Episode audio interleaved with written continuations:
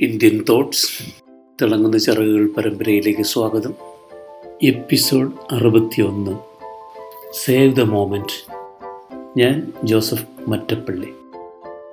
അടുത്ത നിമിഷം എന്താണ് സംഭവിക്കുക? കൃത്യമായ ഉത്തരം അറിഞ്ഞുകൂടാ എന്നായിരിക്കും മിക്കവരും പറയുക. മുകളിലേക്ക് എറിഞ്ഞ കല്ല് താഴേക്ക് വരും. അത് പ്രകൃതി നിയമം.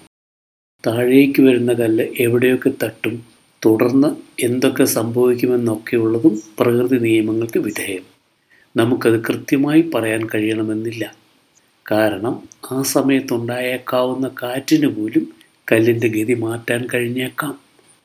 ഇന്നലെ ഒരാൾ വീണ അതേ ഉയരത്തിൽ നിന്ന് ഇന്നൊരാൾ വീണാൽ ഗതി ഒന്നായിരിക്കില്ല അതായത് കൃത്യമായി ഭാവി പ്രവചിക്കാൻ കഴിയുന്ന ഒരാൾ ഉൾക്കണ്ണുകൊണ്ടുകൂടി വരാനിരിക്കുന്ന അവസരത്തെ കണ്ടിരിക്കണം എന്ന് സാരം.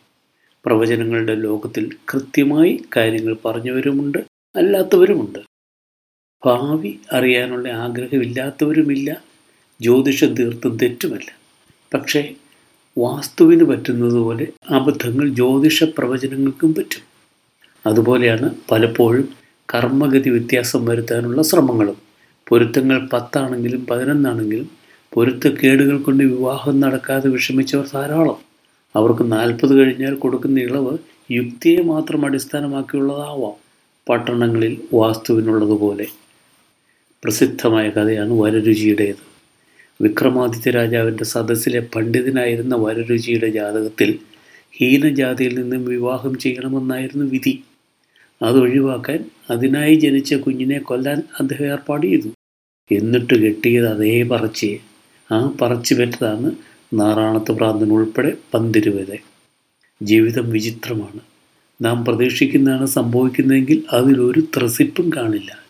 കൃത്യമായും ഇതാണ് സംഭവിക്കാൻ പോകുന്നതെന്ന് അറിഞ്ഞുകൊണ്ട് നമ്മിലാർക്കും ഒരു കർമ്മത്തിലും നൂറ് ശതമാനം ആത്മാർത്ഥത നിക്ഷേപിക്കാനും കഴിയില്ല. അടുത്ത ചോദ്യം നാം എന്തിനാണ് ഇവിടെ ആയിരിക്കുന്നതെന്നാണ്. ഹിന്ദുക്കളെ സംബന്ധിച്ചിടത്തോളം ഉത്തരം വ്യക്തമാണ്. ജന്മജന്മാന്തരങ്ങളായി സ്വരുക്കൂട്ടിയിട്ടുള്ള കർമ്മദോഷങ്ങളിൽ നിന്ന് മുക്തി നേടുവാൻ അതായത് സുഗമമായ ഒരു ജീവിതമല്ല വേണ്ടതെന്ന് സാരം. അവിടെ തടസ്സങ്ങളും പ്രതിബന്ധങ്ങളും എല്ലാം ഉണ്ടാവാം. ഉണ്ടാവണം. ആരും ഒന്നും ചെയ്തില്ലെങ്കിലും ഏത് ജീവിതത്തിലും സുഖവും ദുഃഖവും കാണും. എന്തിനെയാണെങ്കിലും ഒഴിവാക്കി ജീവിക്കുക എന്നാൽ ഈ ജന്മം ഒരർത്ഥവുമില്ലാത്തതാകുന്നുവെന്ന് സാരം. ഭാവി അറിഞ്ഞ് സന്തുലിതാവസ്ഥയിൽ ജീവിച്ച സാത്വികർ ഭാരതത്തിൽ ഉണ്ടായിരുന്നു എന്നതും മറക്കുന്നില്ല. ഭൗതിക ലോകത്ത് നിയമങ്ങളുണ്ടെങ്കിൽ സൂക്ഷ്മ ലോകത്തും നിയമങ്ങളുണ്ട്. അതുകൊണ്ടാണ് നന്മ ചെയ്യുന്നവൻ സ്വർഗത്തിലേക്കും തിന്മ ചെയ്യുന്നവൻ നരകത്തിലേക്കും പോകുമെന്ന് ഉറപ്പിച്ചു പറയുന്നത്. കഴിഞ്ഞ ജന്മത്ത് ഒരാൾ ഒരാളെ തല്ലിയെന്നിരിക്കട്ടെ. ആ കർമ്മദോഷം തീരണമെങ്കിൽ സമാനമായ ഒരു സാഹചര്യത്തിൽ പണ്ട് തല്ലിയവൻ എന്നെങ്കിലും തല്ലുകൊള്ളേണ്ടതുണ്ട്. അല്ലെങ്കിൽ അതിലേക്കുള്ള കാരണം ആരെങ്കിലും ഇല്ലായ്മ ചെയ്തിരിക്കണം. മതം ഏതായാലും കാരണമുണ്ടെങ്കിൽ ഫലവുമുണ്ട്.